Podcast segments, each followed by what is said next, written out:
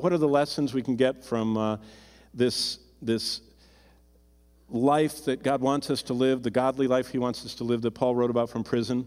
Well, Paul wrote from the heart of the struggling churches of Colossae and Laodicea, just as Christ would address them 30 years later. Remember, Jesus wrote seven epistles too. Jesus wrote seven letters to some of the same places. Laodicea was the seventh letter.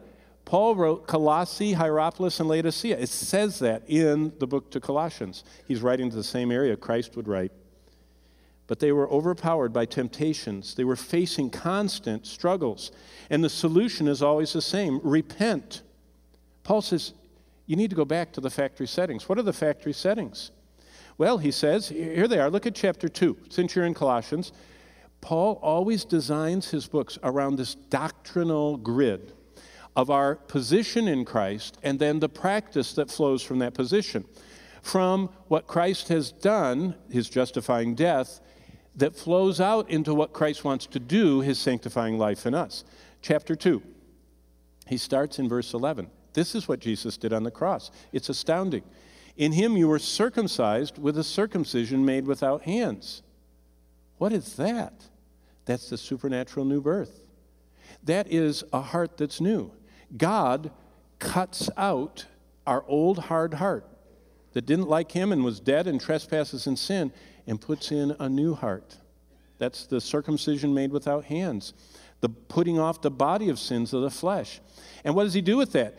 He buries us with him in baptism, and we were raised with him through the workings of God who raised him from the dead, verse 13. And what happens is, us who were dead in our trespasses and sins and our old uncircumcised flesh, he made alive. We have a fresh new beginning. That's regeneration. All of that is the work, the justifying work of Christ, our positional new creation we are in Christ. By the way, how does that happen? In fact, someone asked me that.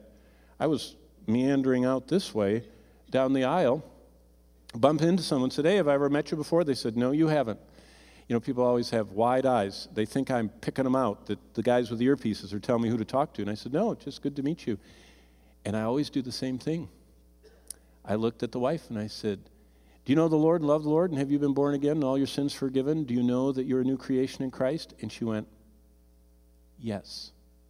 And I could tell she was waiting for what I was going to do next. And I turned to him. And her husband looked at me and I said, Are you born again? Do you have a new heart?